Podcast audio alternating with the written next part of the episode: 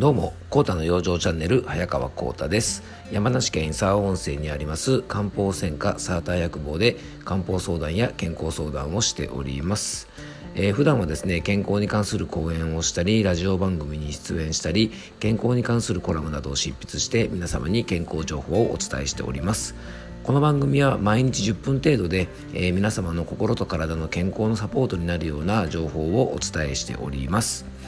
えー、さてですね、この連休で、えー、皆さんもですね、いろいろ古いものを整理しようかななんていう方も結構多いかもしれません。えー、古いものを整理してるとですね、懐かしい写真とかが結構出てきますよね。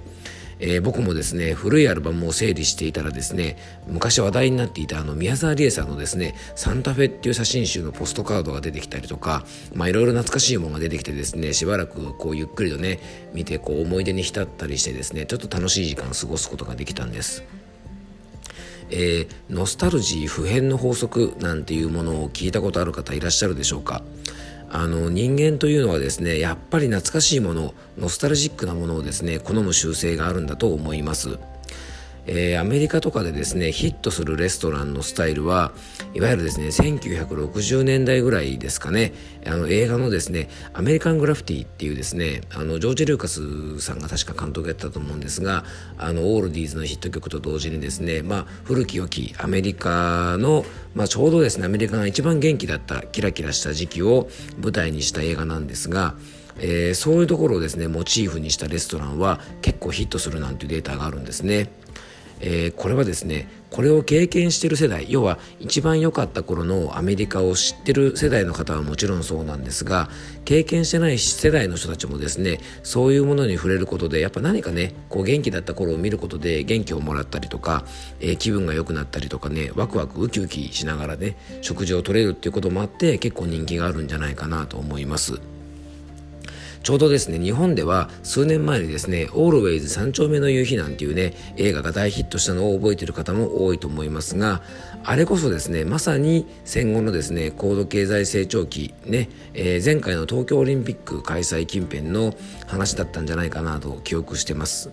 えー、バブルの頃っていうのもですね確かにまあ日本で言えばまあ輝かしいというかですね、まあ、景気のいい時代だったかもしれませんがあのその後のですねバブルが弾けてしまった後の、まあ、そういった記憶もね鮮明なためにですねやっぱり日本人が思っている輝かしい時代というのは、まあ、あの高度経済成長期東京オリンピックであったりとか、えー、万博であったりとか、まあ、そういう時なんじゃないかなと思います。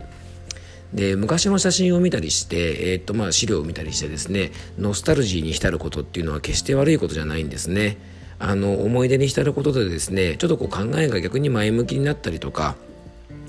気持ちが落ち着いたりとかですね友人たちと懐かしい話をすることで今のね嫌なことをちょっと頭からそらすことなんかもできると思います。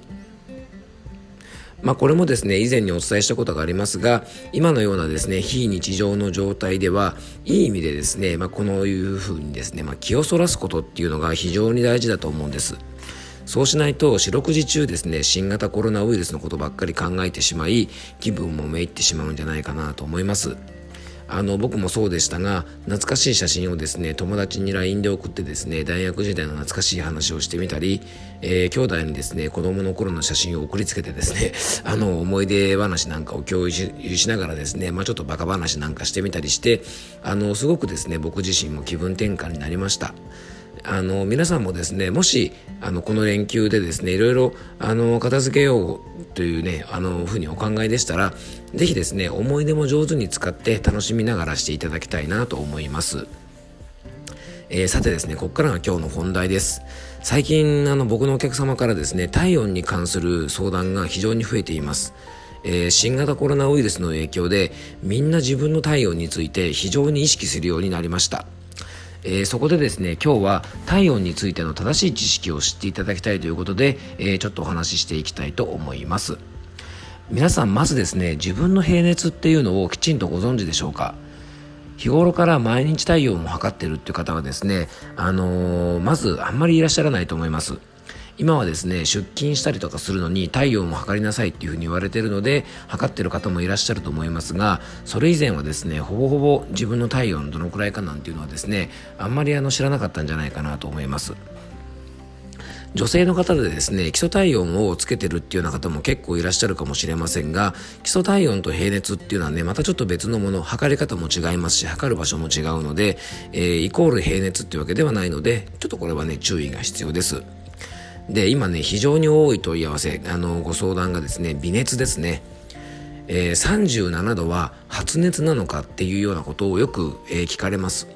で体温計で有名なテルモさんのホームページによると37度というのは発熱でもあるあるし発熱でない場合もあるというふうに記載されてます。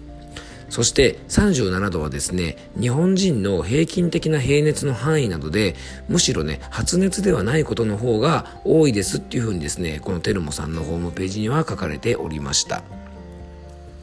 で新型コロナウイルスの相談に行く際の発熱の基準ですがこれは皆さんもねご存知の通り37度5分以上の発熱が、えー、4日以上続く方や解熱剤を飲み続けてないといけない方が、えー、もちろん含まれます。なので37度という体温はですね先ほどもお伝えしたように平熱の範囲の中に入るので非常に皆さんですねこれは発熱なのかどうなのか判断に悩むところだと思います。38度ぐらいまで、熱がいけばですね明らかにこれは発熱なので医療機関に問い合わせしようという判断もつきやすいんですが微妙なところがですね一番悩むところですよね。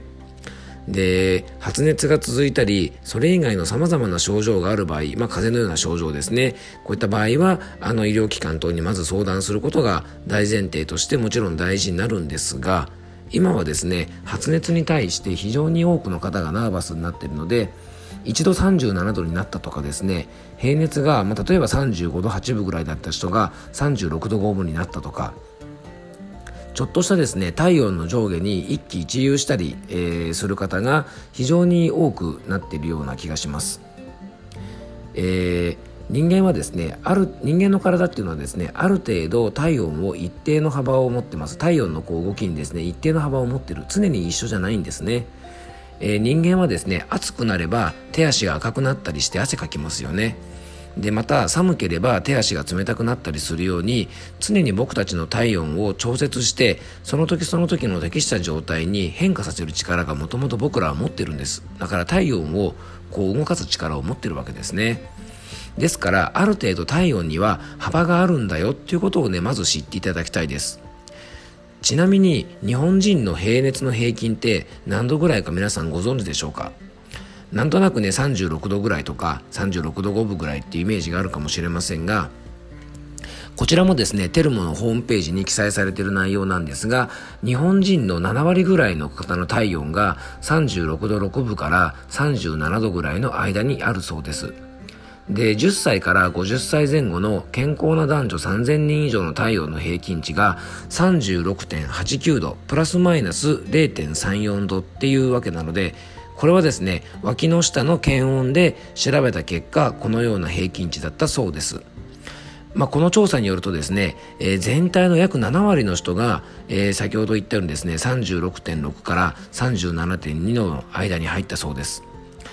平熱にも個人差があってもちろん当然ですが医学的に正しい測り方をすれば37度というのはむしろ平均的な平熱の範囲だっていうふうにですね、えー、先ほどもご紹介したテルモのホームページには、えー、書いて書かれておりました。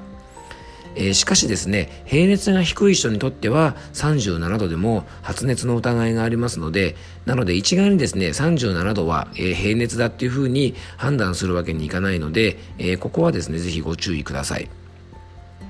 あの大事なのがですね体感として、えー、本当に熱のような例えば節々が痛いとか悪寒がするとかそういう症状と一緒に37度っていう熱があるんであればこれは発熱の可能性が高いです。でも他に不快な症状がなくてただ単に熱が少し、えー、37度っていう状態とではこれ全く意味が違いますよね。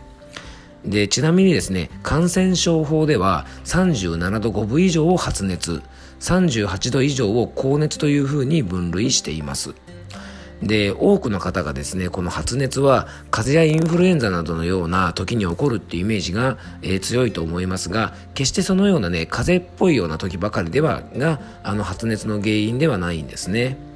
えー、例えば花粉症の時期にも微熱が出る方かなり多いですし、えー、傷をね傷とかですね副鼻腔炎のようないわゆるこう炎症が起きるような細菌感染などをして可能したりすることによっても発熱することがあります。なので発熱してるイコール風邪っていうふうにですね決めつけるのもよくはありません。まあ、体全体がですね今どういう状態かっていうことをですね発熱だけではなくて、えー、全体を見ながら冷静に判断する必要があると思います。でそしてですね人間の体温は1日のうちでもリズムを持って変動します。なので平熱はですねいつも一定というわけではないということをご理解いただければと思います。基本的に体温は運動や、えー、時間気温食事睡眠女性の方だと生理周期でも変化しますし当然ですね、えー、全ての人間が感情の変化によっても体温は変化します。えー、昼とですね、えー、朝昼夜と24時間単位で体温も変わるリズムがあります。普通は1日のうちで早朝が最も体温が低くて次第に上がっていき夕方ぐらいが一番高くなりその後また下がっていきます。1日の体温の差はほぼ1度以内。だから36度の人が37度ぐらいに上がるのはまああの通常のですね体温の差の想定内ということですね。えー、先ほどお話ししたようにですね36度から37度ぐらいの間に上下するのがある意味これはですね当たり前と言えるかもしれません。もしですね自分の熱に対してご心配な方はですね朝昼晩3回ぐらい体温を測って自分の時間別の平熱もある程度知っておくことも大事だと思います。体温に関しては子供やお年寄りはまた別となります。お年寄りは年々体温が低くなっていくと言われてますし小さなお子さんはですねまだ体温調節もうまくいかないので寒さとか、えー、汗とかですねそういったものをかくとあの体温が影響されやすい一面もありますので小さなお子さんはですね部屋の温度や汗のかき方とかを注意してあげると良いと思います。良い体温を維持していくためにはですね、先ほども言ったように、一日の中で人間の体温にリズムがあるので、まあ、早寝早起きをしっかりしておくっていうことがですね、いい体温を維持するためには大事だと思います。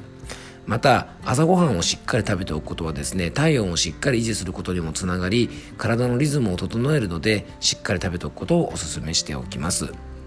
えー、体温は当然ですが先ほども言ったようにストレス感情とかでもね上昇する可能性があります。血圧の上昇と同じようにですねこれね気にしすぎると体温にとってもマイナスに影響しますから注意はしても気にしすぎないということをですね是非心がけていただきたいと思います。